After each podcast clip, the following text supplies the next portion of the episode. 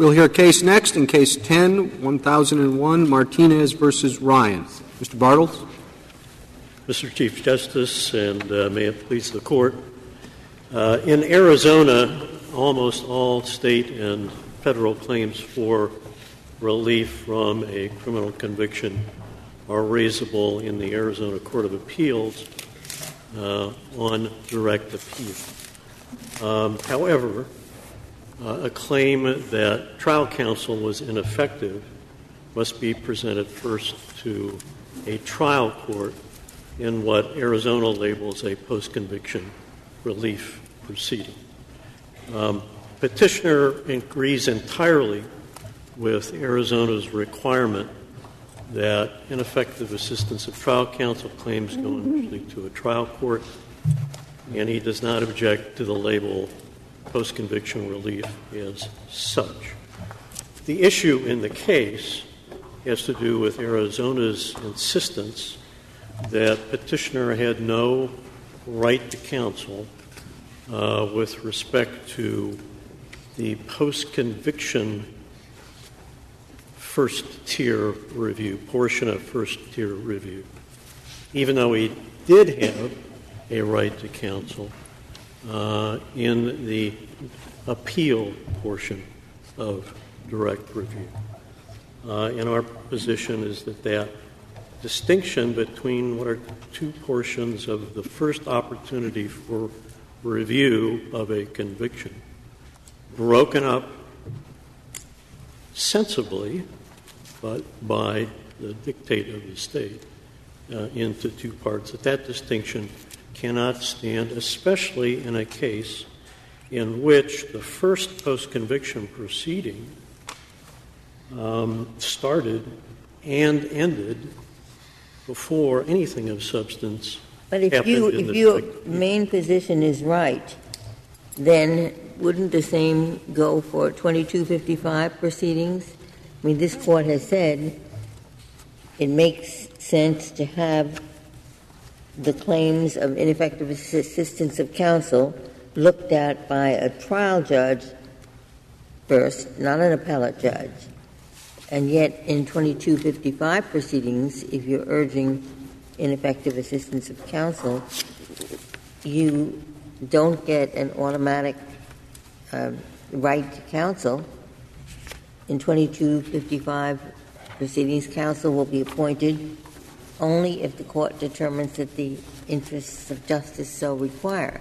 So, is what the proposition you're urging would have ramifications in the federal system as well, wouldn't it? That's correct, Your Honor. And so 2255 would no longer be the interests of justice so required, because if it's your first opportunity to raise the point, the court must appoint counsel for you.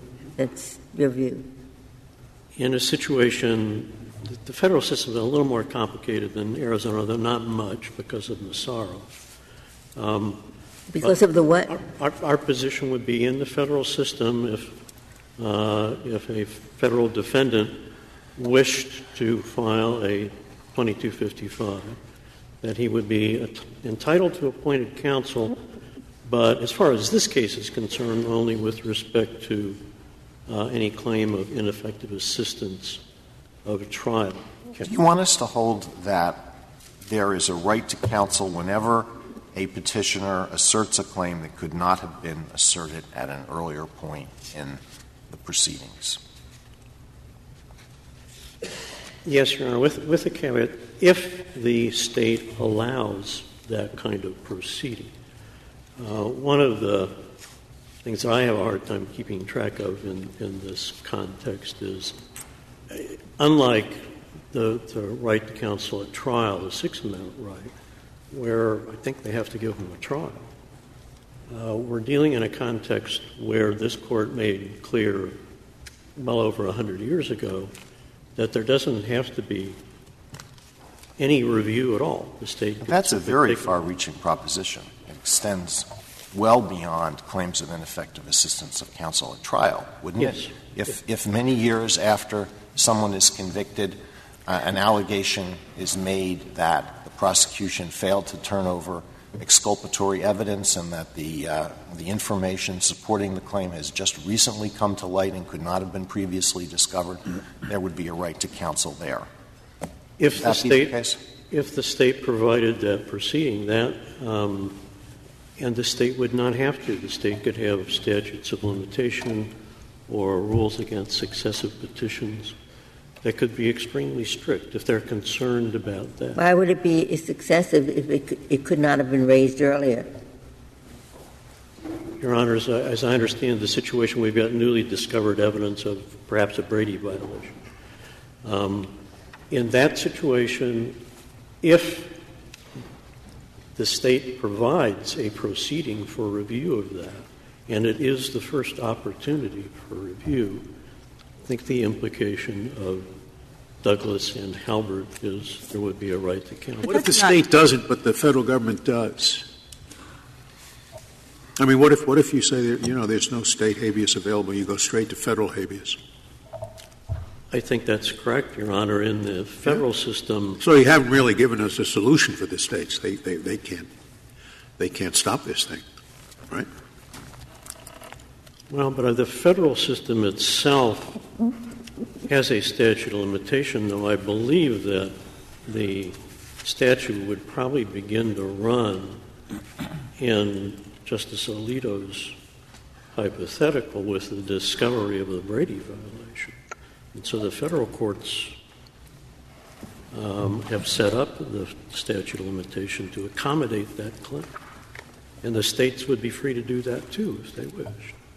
If, if you are permitted this uh, counsel to raise a claim that could not have been raised on the direct appeal, is the counsel limited to that point, or can the counsel representing the client bring up other things? No, Your Honor, the, the right to counsel would apply only to the first tier review issue. And so, for example, the, uh, if counsel finds other issues and wants to pursue them, the state could say, we're not going to pay you for those. But could it be uh, that the counsel could also bring up a a Brady claim, a newly discovered evidence? So wouldn't, wouldn't be limited to ineffective assistance of counsel. Um, the holding in this case will be so limited, but I would agree that Douglas and Halbert would imply that, uh, that Brady would, at least many Brady claims, would be such that the, the 2255 or the, the state post conviction would be the first opportunity What if the, um, to present it. I'm sorry, what, what if the ineffective assistance of counsel claim is closely related to other claims that the petitioner wants to raise in an initial post conviction relief proceeding? Counsel at trial was ineffective for failing to do A, B, C, and D, and all of those are bases for relief. And now I want to argue with new counsel in the uh, first post conviction proceeding, not only that counsel was ineffective at trial, but also that all of these other claims are meritorious.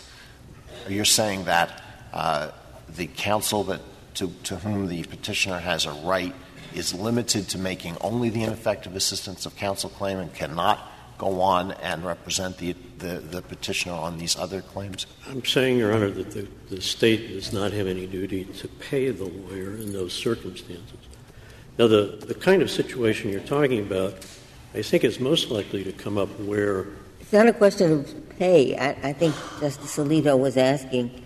Counsel says, I've got a duty to repre- represent my client zealously, so I want to bring up not only ineffective assistance of counsel, but these other matters.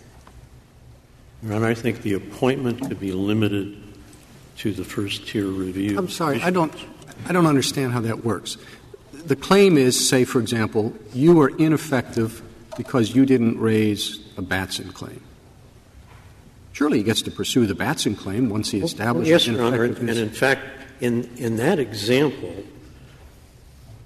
pursuing the ineffective assistance claim requires pursuing the Batson claim. So, so the lawyer, the state would be required to provide counsel not simply to raise the threshold ineffectiveness argument, but to go ahead and raise the arguments as to which he was ineffective. Well, Your Honor, in the situation in which the ineffectiveness of counsel is based on the failure to make a Batson claim, the failure to make an objection at trial, I would agree with you absolutely.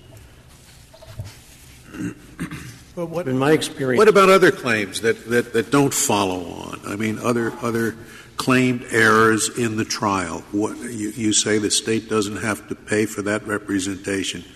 What, what, what does counsel keep timesheets? Oh yes, on, Your Honor, on, on the various issues, uh, 12 minute uh, intervals? And, Yes, and the Honor. state pays for some issues and not for other issues. Absolutely, Your Honor. That happens Weird. routinely in the state system. The, the appointed counsel have to submit detailed billing statements. How does this reviews. work now, counsel? How, how are you proposing this work? Right now in the federal system, a pro se litigant comes in and says, I have an ineffective assistance of counsel claim. Most district courts say, ask the attorney to submit an affidavit, and then decides whether on the face of the claims there's reason to appoint counsel and hold a hearing.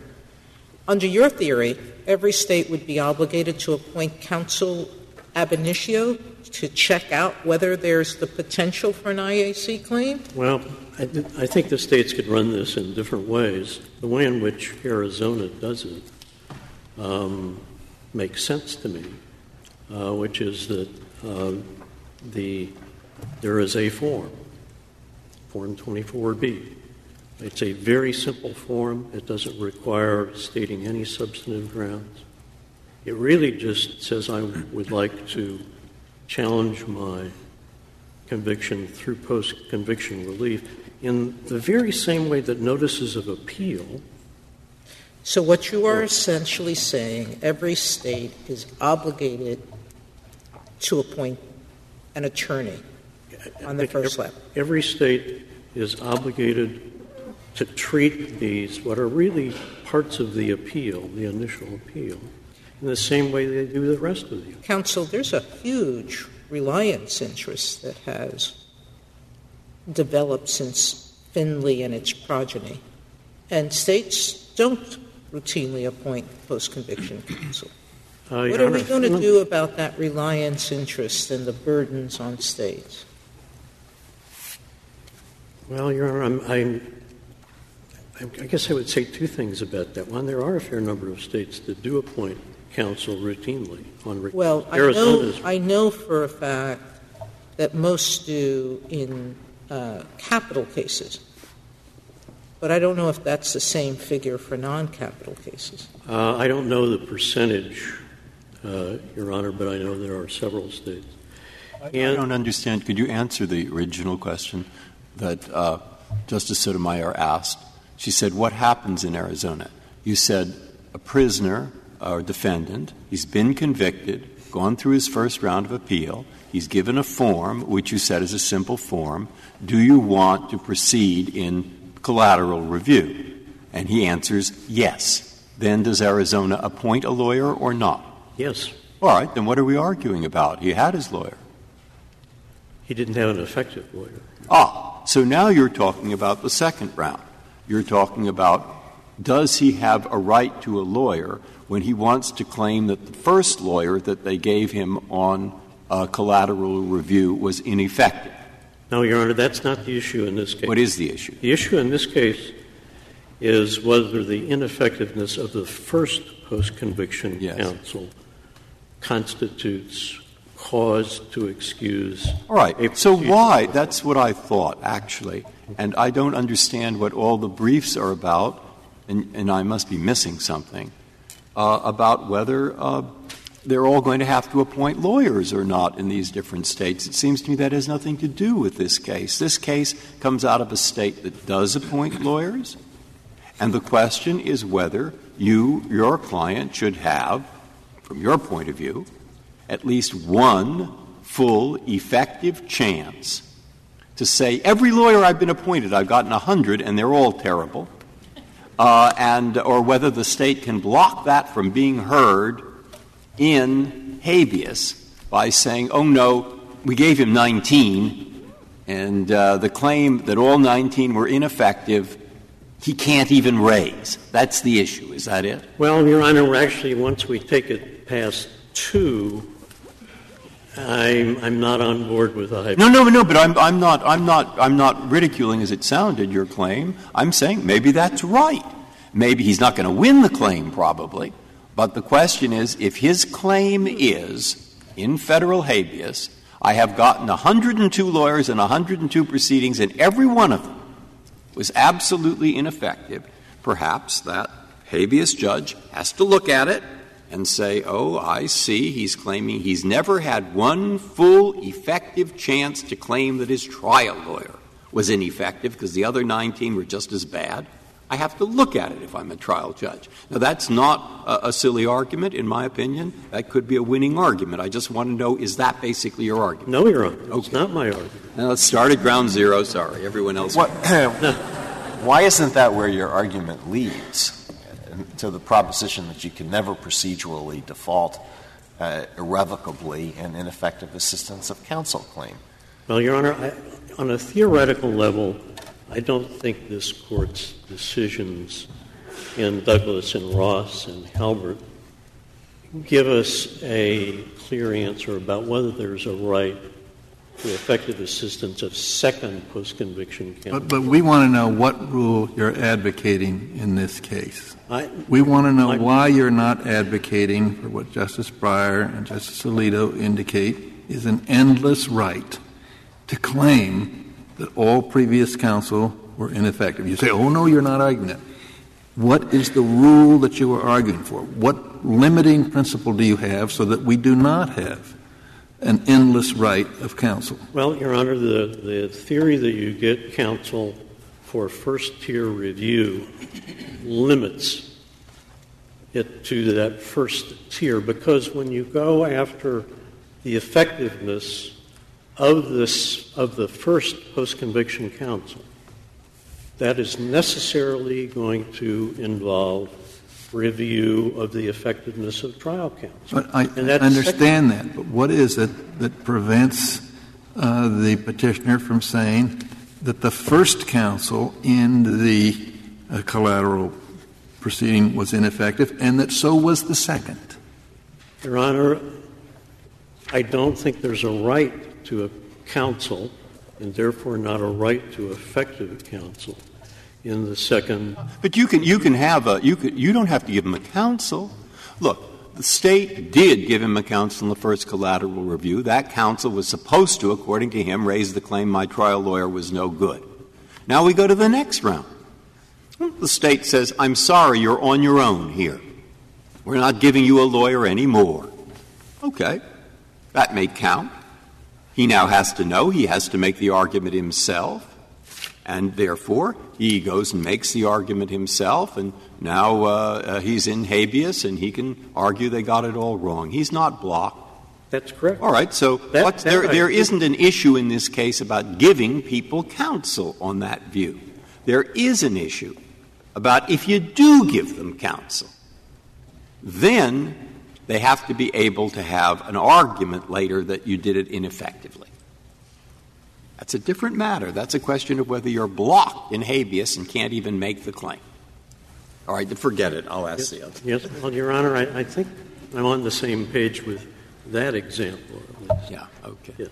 But there can't be a but claim. Can I, can I leave this argument with the, uh, uh, with the judgment that you've offered me no limiting principle on how many proceedings there must be well, uh, b- b- before there's an end to the argument that previous counsel were inadequate. I understand. This is the in this case, it was the first counsel in in the first collateral proceeding that we're talking about. But why couldn't it be the second? You don't give us a limiting principle. Well, Your Honor, if you want to say there shouldn't be, then that's fine. No, Your Honor, there should be. And uh, the merits, the petitioner's merits brief devoted um, quite a few pages to both the theoretical problems with the infinite continuum of litigation and the practical limitations. Um, and let me let me turn to the practical ones. But Mr. Bartels, before you do that, I mean, I understood you to be saying that you would draw a line after the first post-conviction proceeding. Is yes, that correct? That's correct. And the briefs go back and forth as to whether that line, you know, what lies behind that line. But you would draw the line there. Yes, Your Honor. Theoretically, and the state has the wherewithal, given McKane, to draw the line anywhere it pleases. It could just say, you get one post conviction. What I understand you to be saying is exactly that. A line has to be drawn somewhere. Enough is enough. It can't go on forever. Yes. And the sensible place to draw the line, in your view, is after the first tier of review. That's your argument, right? Yes, Your Honor, because I. But the problem with that is that you can answer that by saying, yeah, we have to draw a line someplace, and the court has already done it, and it did it in Douglas, and it said it was after the first tier of review on direct appeal. It's exactly the same argument, except uh, where the law stands now, the line is drawn at a different place on the same principle. Well, Your it has to be drawn someplace. That principle doesn't work very well in a system like Arizona's where you can't bring this one claim on the direct appeal, and you can, and Mr. Martinez, well, could have, you can file your first post conviction and litigate it while the appeal is pending before it's final. So you would be happy with the system that said, no, you don't have to raise it on collateral review, you have to raise it on direct appeal which is very unworkable because if you're arguing ineffective assistance of counsel in the direct proceeding, presumably it's usually the same counsel, he's not likely to bring the claim. That would be worse for criminal defendants than the system that's there now. No, Your Honor. I, the, if direct appeal is now going to encompass possible claims of ineffective assistance, you're not going to be able to have the same counsel on uh, appeal. Um, well, but the person, who, the person who decides what arguments you're going to make on appeal is usually the person who handled the trial in these types of cases. Well, Your Honor, that's not true in Arizona. Um, in Arizona, the usual case in criminal cases is that somebody else handles the appeal. Yeah, maybe from the same office, um, but but I agree that that would have to change if ineffective assistance of counsel were part of the direct appeal. Um, and the other thing that would have to be done, and this is done in some states, is that you have to raise it in direct appeal, but most, as this court recognized in Massaro, most ineffective assistance claims can't be dealt with on direct appeal because of a lack of evidence. They need more evidence. Well, so ineffective assistance of appellate counsel certainly can't be dealt with on, on direct appeal, right? No, that's so. Even if you get a different counsel to uh, to take the appeal, uh, well, Your Honor, you always claim that that counsel was ineffective in, in habeas, right? Your Honor, I, I two things about that. First of all, the state does not have to provide a review of the effectiveness of appellate counsel. If it does so, I would still say that that's going to end up having to be second opportunity review of the claims that appellate counsel failed to raise. That's got to be the basis. if there's a right to counsel whenever someone asserts a claim that couldn't have been raised earlier, why does the state uh, not have the obligation to provide counsel to contest the uh, constitutionality of the representation that was provided on appeal? Well, Your Honor, the, the, the reason is that in terms of this first tier, second tier analysis from Douglas and Halbert, um, you're not going to be able to look at the effectiveness of appellate counsel without looking at the issue of prejudice. And that's going to require what is second opportunity review of the merits of the claim that the appellate lawyer didn't raise. And, but that's the second opportunity for that review because the direct appeal was the first opportunity. I think in the end, though, uh, uh, just a Mathews versus Eldridge procedural uh, due process analysis works better. Um, and the critical factor is what's the risk of an error in the absence of counsel. Well, the first time around, um, the risk of error involves what's the probability that the trial judge made a mistake that's prejudicial. By the time we get to the post conviction that's challenging appellate counsel's effectiveness, now it's the probability that the trial judge was wrong and that the appellate lawyer was wrong. And so it's exponentially low. At least provides a basis for the trial judge doesn't have to be wrong for there to be an ineffective assistance of counsel claim at trial. No, I'm, no, I'm, I'm sticking with the example of ineffective assistance of appellate counsel. But no, I, I, no, I, trial counsel. I'm sorry.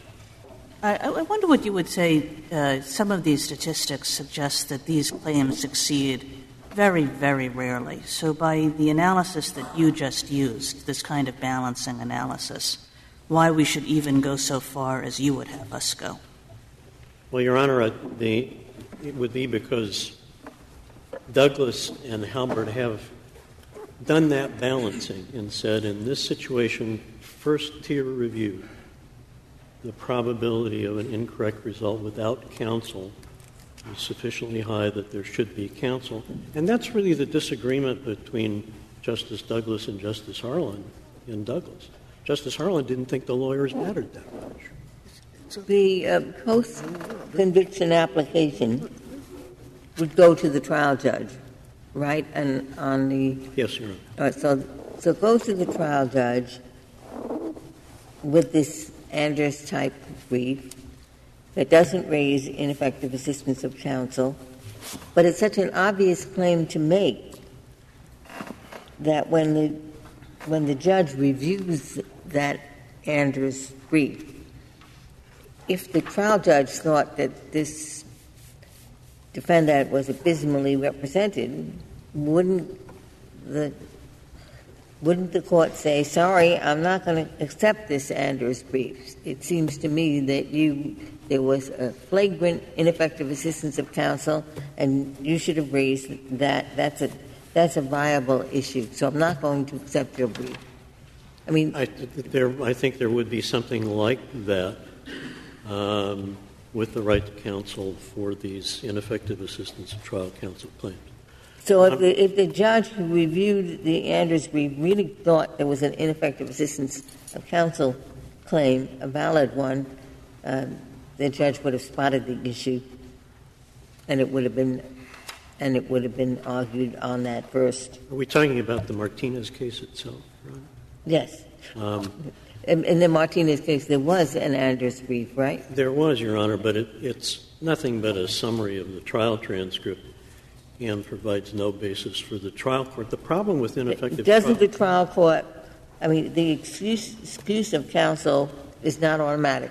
The trial judge has to look at it and say, "Yeah, there's no, there's no um, issue for you to pursue, so I'm going to excuse you."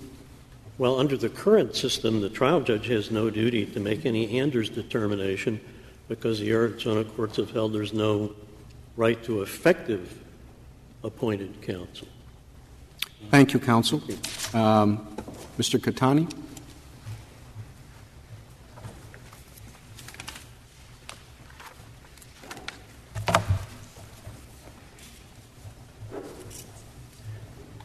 Mr. Chief Justice, and may it please the Court, I would like to focus on three points.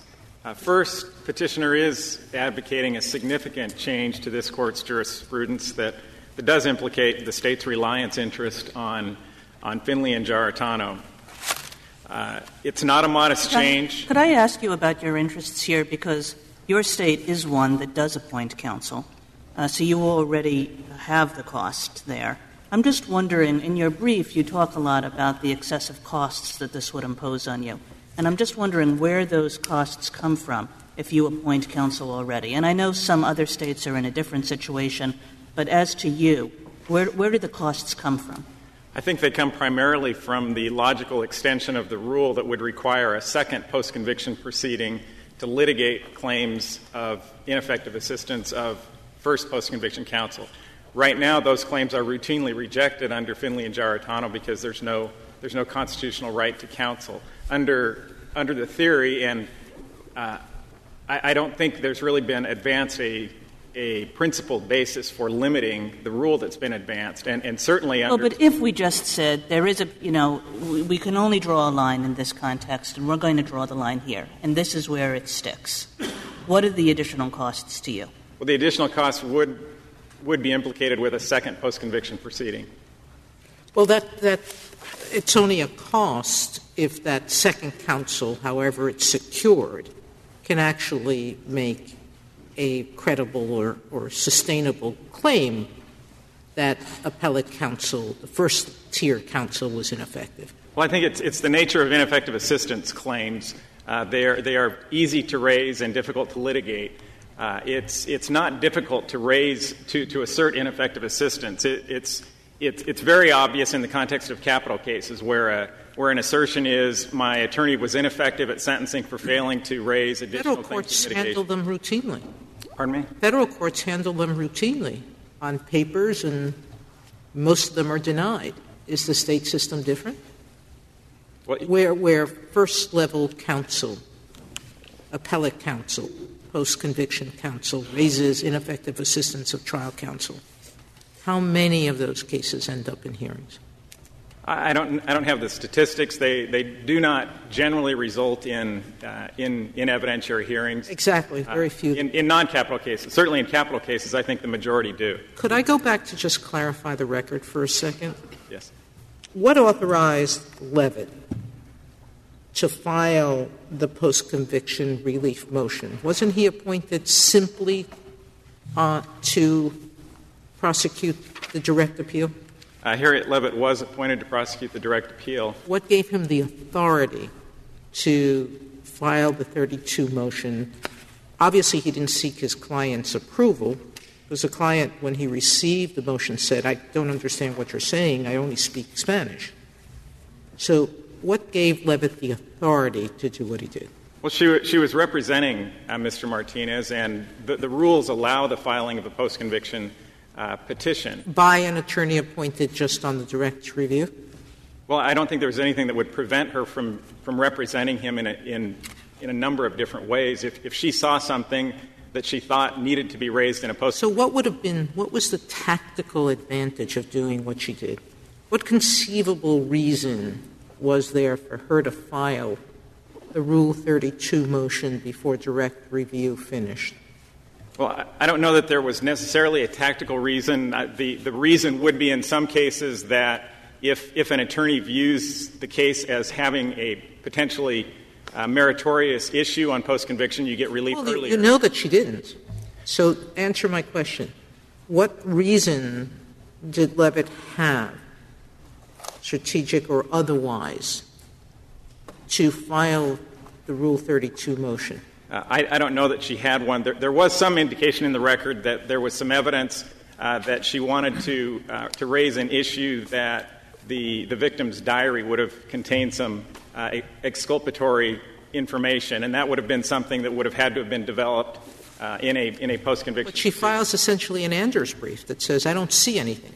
What was the what was the strategic reason for doing that? What conceivable strategic reason? Well, if she thought that there would be a claim, but after looking at it further, decided that the claims were not colorable, is I think what happened in this instance. Is it routine or, or does it happen often for lawyers who perceive a trial issue that can only be raised on collateral review to think that it makes sense to raise that right away so that the appeal and then the appeal is delayed until that's resolved? Well, it is what happened in Arizona frequently uh, prior to the Spreitz decision. And it, historically, uh, counsel was allowed, counsel were allowed to, to raise claims of ineffective assistance and stay the appeal. Um, and, that, and, that, was the practice previously. Uh, so it's not necessarily unusual that an attorney reviewing the record might decide that there, there's some issue that, that could be raised in post conviction. All right. Is, uh, this is, I will not we'll say this is my argument. I don't want to make this your friend's argument. Uh, in Arizona, there was a trial, and the defendant thinks trial counsel was inadequate. Then there was a collateral review, and Arizona appoints a lawyer for that. And after that, the Arizona courts thought, no, he was adequate at trial. This particular defendant wants to say, but that lawyer was inadequate too. In fact, it was the same one, hardly surprising. All right? That's his view. Now, when he makes that argument in federal court, I guess he's going to be met with the claim, since Arizona didn't have to appoint the lawyer for collateral review, doesn't matter what that lawyer does. Is that right? Well, I, I think it's, it's better viewed through the lens of procedural due process. Uh, it, we're looking at what are the procedures that are available to a defendant to raise a claim of ineffective assistance of trial counsel. Uh, one of the ways that you can do that, that certainly goes a long way to satisfying procedural due process, is to appoint counsel. It could be accomplished without appointing counsel, yes. certainly having some. No, but, no, but I don't, don't guess where I'm going because maybe nobody wants to go there. Just follow the questions. The, question is if he tries to make the claim he does want to say that my first lawyer was no good at trial, and my second lawyer, who by coincidence was the same, in the collateral proceeding was no good either, then the state comes in and says, You can't make that you can't make that argument now because we had a proceeding called the collateral review proceeding. We didn't have to give you a lawyer there, but even if that lawyer was uh, inadequate, you lose because we didn't have to give you one. Am I right about that? That's well, what I, I want to know. Well, I, I think you're. Uh, you're not right from the standpoint that we do have to provide procedural due process. And so yeah. the question is whether that was enough. All right. No, no. You say, I'll grant you, it is enough to give him a lawyer. Okay? It is enough. But you have to give him an adequate lawyer if you give him one. If you give him one. You don't have to give him one. But if you give him one, it has to be adequate. Now, what about that? Well, I think that goes well beyond uh, this Court's right. previous. Would, uh, it does. That's what I think we're at. Now, why not say this? That every defendant has to have one fair shot at claiming, he can make the claim that his trial lawyer was inadequate. And the state doesn't have to give him a lawyer at collateral review. But if it does, then that lawyer, he can say, couldn't make that claim because he was inadequate. So you say, fine, they can make that argument in habeas. I bet they never win it, but somebody might. He can make it. So what would happen would be that the habeas judge in federal habeas would read the piece of paper. He'd say, what's the ground for thinking this? and then he'd make his normal kinds of judgments. Now, what is, is there anything wrong with that view? Is it absolutely blocked by precedent? Uh, it seems to me to relieve the concerns of the states about worrying about having to appoint a lot of lawyers, and it gives him a fair shot to make his argument. Well, I think it is blocked by precedent, certainly by Finley and Giarratano. the problem with just shifting, because this court has said that there is no right to counsel and thus no right to the effective assistance of counsel in, in well, that's, that's where you'd have to make the exception you'd say if you give him a counsel, he does have the right to an effective assistance of counsel insofar as the ineffectiveness would prevent him from raising a claim that, to be fair, the trial itself has to be has to he has to have that about the trial itself. that exception, there would be that exception. Now, is there something in those cases that blocks that exception? Well, I think it does create an infinite continuum. No, well, in a sense it does, but he's never going to win the infinite continuum. Well, but the, the other problem with it is you never have to give him a lawyer at all. That's correct, but if you don't, then the problem is you shift over to federal court, and on federal habeas, you're then uh, you're then in the position of litigating claims that are untethered to any state court decision. And when we talk about whether it's it's blocked by current president, certainly under Edwards versus Carpenter, to allege ineffective assistance as cause to overcome a procedural default, uh, there's a requirement that you, you litigate that claim in state court. The question is whether there's cause external to the petitioner to overcome the procedural default. So if you went down that road, would, would the petitioner representing himself or herself not have to show that I would have raised a, a, a, claim of ineffective assistance of trial counsel, and I would have won on that, were it not for the fact that the state appointed counsel for me and led me astray and prevented me from raising this meritorious argument. Isn't that where that would have to go? Well, I, think it would, but it, it's even more problematic here in that, that the procedure is that the, attorney files a notice, gives notice to the defendant that uh, she's been unable to find any colorable claims, and gives the defendant an opportunity to file his own pleading. So it, it's, it's somewhat illogical to think that if we just grant a second post conviction proceeding, uh, that the, the defendant is going to be in any better position than he's in in this type of situation where he's advised that the attorney says, as is routinely the case, I'm unable to find colorable claims, and then the, the defendant is given an opportunity to, to file his own petition. And how much time? How much time in the procedure you described? Appointed counsel does inform Martinez, I'm not bringing up any any claims for you. Uh, so if you want to pursue relief, you have to do so on your own. How, how much time would the defendant have? How much time remained? I, I don't recall the specific time. I, I, believe it is in the brief. I, am sorry, I don't recall the, uh, the number of days that were remaining. Uh, but certainly, a, a, defendant can request additional time if the, if the period of time is very short at that point. Re- extensions are routinely granted um, in those circumstances. Mr. Cattani, if, if you handled this through the regular appeals process, uh, uh, the, the, the, the, person would receive the benefit of counsel. Is that correct? Rather than shuttle this over to the post conviction review process. Well, the person here, he receives the benefit of counsel because it's, it's appointed in Arizona. He, he receives the benefit of counsel. It, if your question is, would he be entitled to the effective assistance of the attorney developing that yes, record? Yes, exactly right. Uh, and and I, don't, I don't think so necessarily. I, I think that's a different. I think the, the attack on the effectiveness of collateral review of, of trial counsel is itself a collateral attack.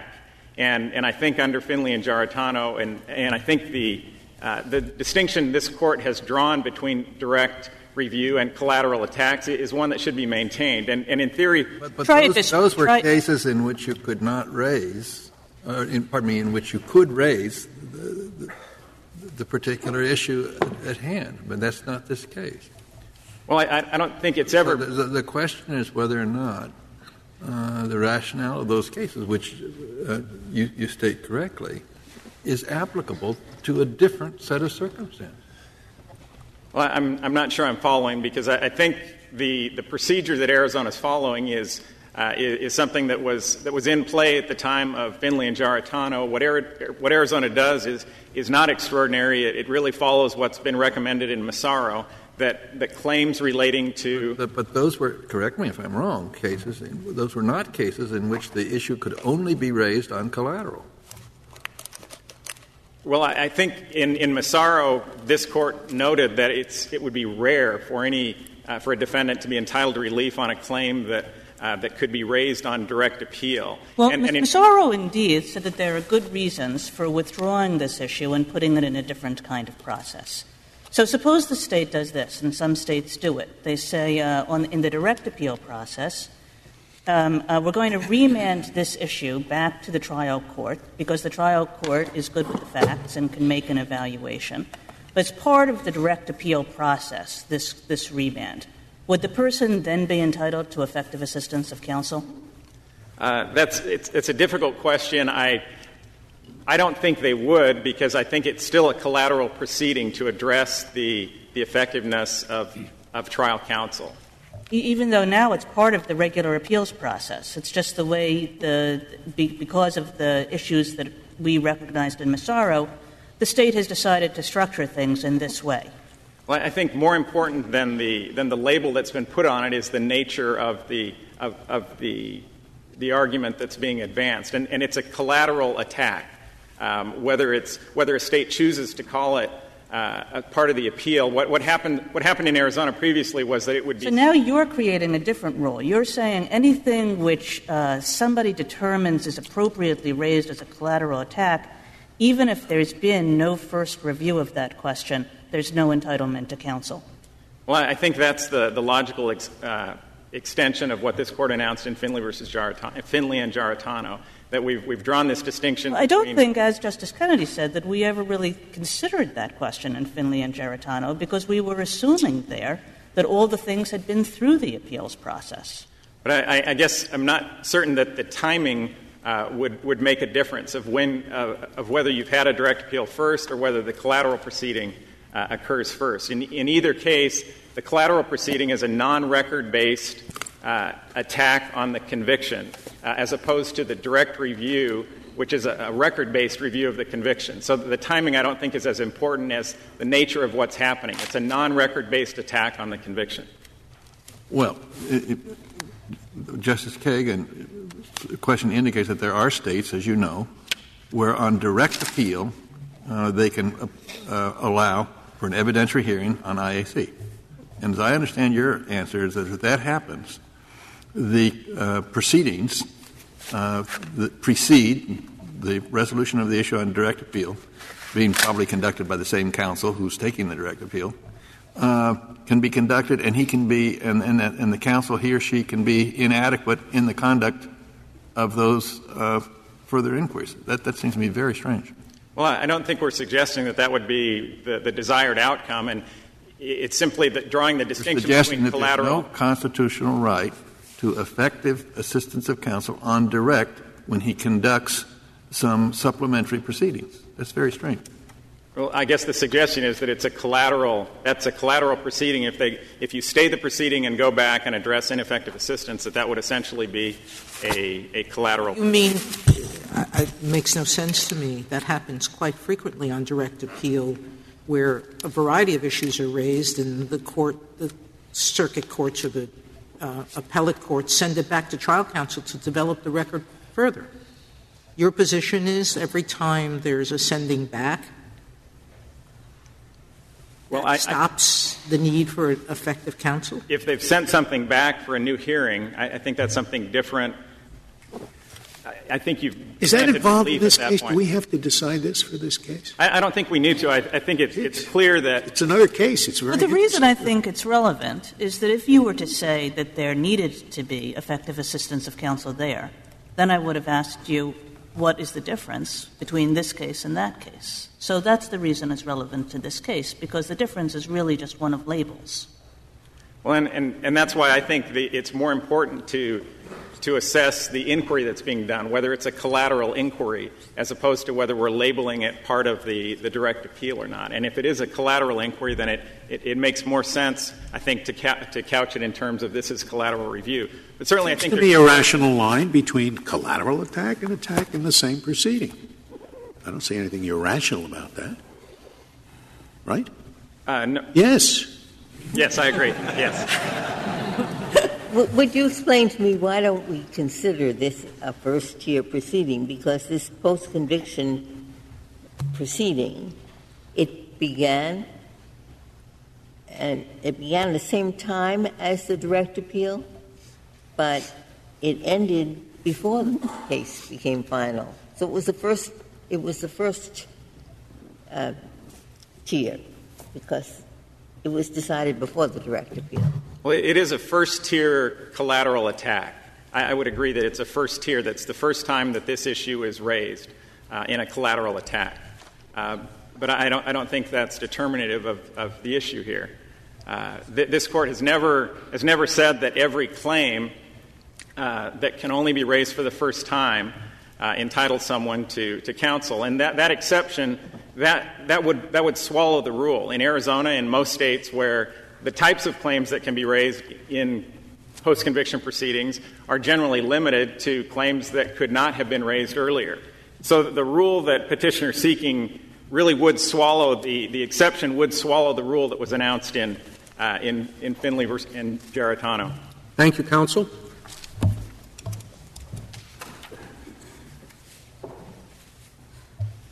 No, you've got to listen to the government.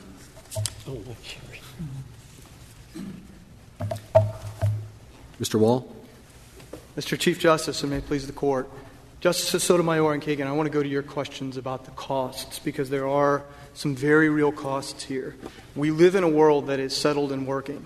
Although this Court has drawn the line at the first direct appeal, 47 states, D.C., and the federal government provide counsel in a first post-conviction proceeding, either as of right or in the discretion of the trial court or the public defender. 47 do in the federal government? That's right. So there are 18 states that provide it as of right, 29 states and D.C. provided in the discretion of the trial court or the public defender, and then the federal government, obviously, in the discretion of the district courts. And so, what petitioner is doing by constitutionalizing that area is shifting resources to a subset of ineffectiveness claims. Well, it's pretty. It's, it's small comfort to the lawyer, uh, the, the client who doesn't get one, that everybody else does.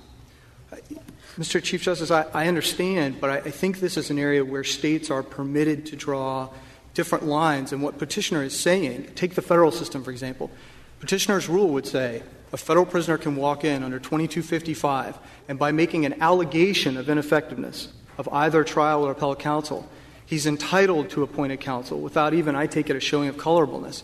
Well, well not if you adopt the, the one proceeding rule that I, think counsel for the petitioner was suggesting. He suggests that Arizona is uh, one of those few states where you can only raise this issue uh, on collateral, and therefore you're entitled to effective assistance of counsel on that collateral.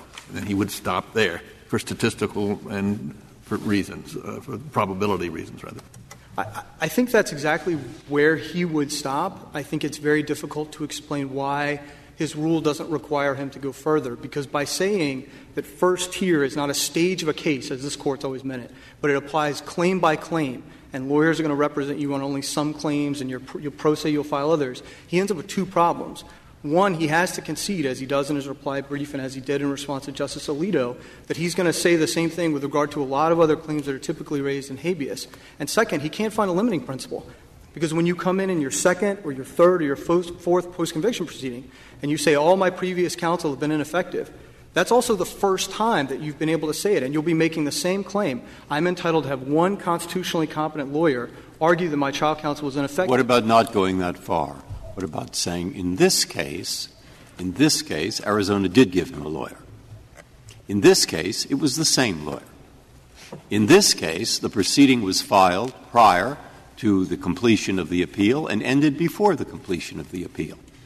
So for this case, this counts as the one round of proceedings, and therefore his client can, in fact, assert that that single individual who was his lawyer was incompetent in those proceedings that ended, didn't end prior to the uh, termination of the appeal, ended first. Here's, here's the, the primary problem with that, Justice Breyer. This court said in Coleman, and before that in Murray v. Carrier and in Wainwright v. Torna, that if you don't have a federal constitutional right to counsel, and the states or Congress go beyond what they're constitutionally required to do and they give you a lawyer, that lawyer's performance does not thereby give rise to a due process claim. No, but it didn't face the issue of what about a claim that you have a constitutional right to bring up at least once. And this is the first time he was able to bring it up. So, in other words, Coleman didn't face this problem. It's as if you couldn't bring up the claim that the judge was sleeping until you got to collateral proceedings. A state could have such a rule. I don't know why they would, but they could. But if they did, it would be your first chance ever to attack that trial process. And so, isn't Coleman, in its effort to bar relitigation, actually rather beside the point? Justice Breyer, I, th- I, think we just see the case in fundamentally different ways. His first opportunity to raise his trial ineffectiveness claim was in his first post conviction proceeding. And he had the opportunity to raise it, and his lawyer didn't. And what he's coming in and saying now is not, I was deprived of an opportunity to raise it, as in Europe. No. But I had the opportunity and I didn't, and we should excuse No, no, we're saying it the same way. Just as if his lawyer, when he could raise the fact that the judge was sleeping, didn't raise it because he was staring at the ceiling, had been drinking too much. Just as he could raise that point in habeas, because it's his first chance to do it, so he could raise the point that the lawyer, the first time that he had the chance to raise the ineffectiveness of trial counsel, was incompetent, etc. Justice Breyer, I think this case presents a much narrower question, which is when he comes in in his second post conviction proceeding and says, although I didn't raise it last time around, I have cause to excuse that default because my lawyer was ineffective.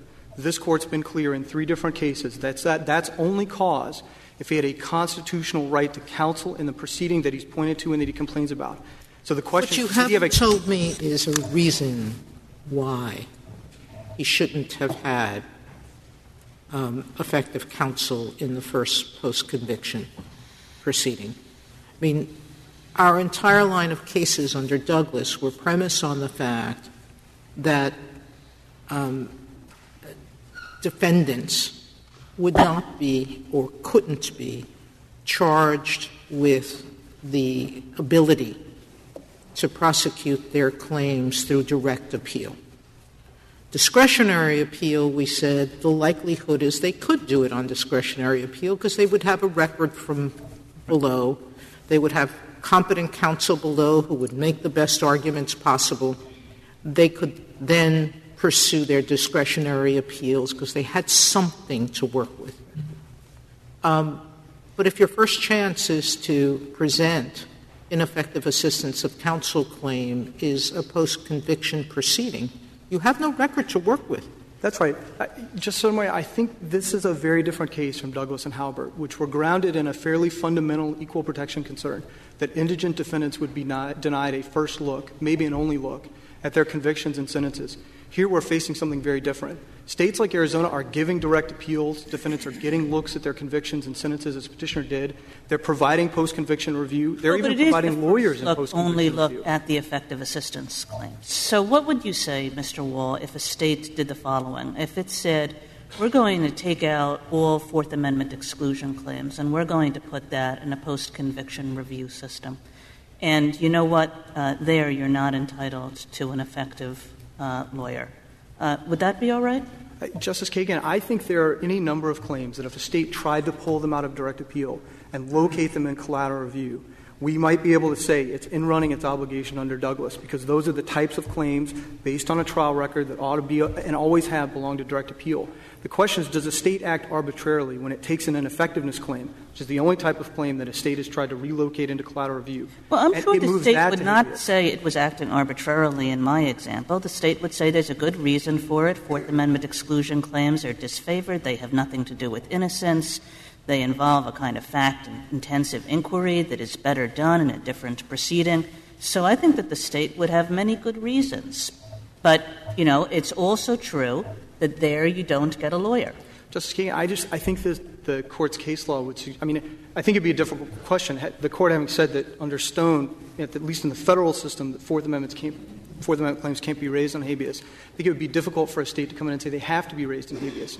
Here, the court said in Massaro, these claims are best suited to resolution in habeas, and they're claims that are traditionally brought in habeas. And at least for that type of claim, which is the only, I mean, the state's not trying to hide the ball here. All the state has done is take a claim that this court has said belongs in habeas and say, we're putting in habeas. Not as in the federal system where, although people can raise it as a practical matter, they're all decided on collateral review, or virtually all of them. It says we're just going to save people the trouble of briefing and raising it, and we're going to locate it to collateral review, not for an invidious or arbitrary reason, but for all the reasons that this court gave in Massaro. So, at least for that type of claim, I think it's permissible under the 14th Amendment, leaving for another day whether it could do it with other types of claims that I do think probably belong to a direct appeal, and that would present very different constitutional problems if a state started trying to channel them to collateral review. But I, I, all Arizona has done is pick up on Massaro and say, absolutely right, these claims belong in habeas, and that's where we're going to put them. And collateral review. You've now told me that the vast majority of states, 47, I think, is the number you gave, put this into post conviction, give counsel at post conviction review. At least Isn't it an empty promise if what you're giving is incompetent counsel? Well, I mean, it's a, Strickland is a very high standard Justice Sotomayor, a number of states have found under their own constitutions or statutes a right to effective assistance of counsel. But it's a very different matter to say that when states go beyond what the Constitution requires in providing counsel, that counsel's performance there gives, by, gives rise to a due process claim. And again, the courts rejected that in at least three cases. And I think saying that it's cause to excuse a procedural default here without saying that there's some underlying right to counsel would require overruling those cases. Thank you, counsel. Mr. Bartels, you have two minutes remaining. Mr. Chief Justice, uh, let me um, straighten out one thing about it's not really about the record, about the facts. This is not in the record, um, uh, and I'm really doing this for my friend's benefit. Uh, uh Harriet Levitt uh, was initially appointed to represent Mr. Martinez on appeal. She then moved to have herself appointed for purposes of the post-conviction uh, review, and it was at a later date, not too much later, that she filed the notice. So that at the time the notice was filed, she was officially appointed counsel for purposes of post-conviction proceedings. And the um, Arizona Court of Appeals stayed their proceedings, which were ongoing. There was a notice of appeal to allow this to continue. Um, the, the other uh, point uh, that I wanted to get to was the, the questions about uh, other states where this, these claims are handled on direct appeal uh, illustrate a couple of things uh, about our argument. One is it would be seem very peculiar to say you have a right to uh, appointed and effective counsel in Wisconsin or Utah on these issues, but not in Arizona, where the label the difference is purely labeling. All these claims, almost all of them, require additional evidence, and that fact makes counsel even more important. Respondents want to say you have a right to counsel on review for almost all claims, but not the one where you need it the most. Thank, Thank you, counsel. Case is submitted.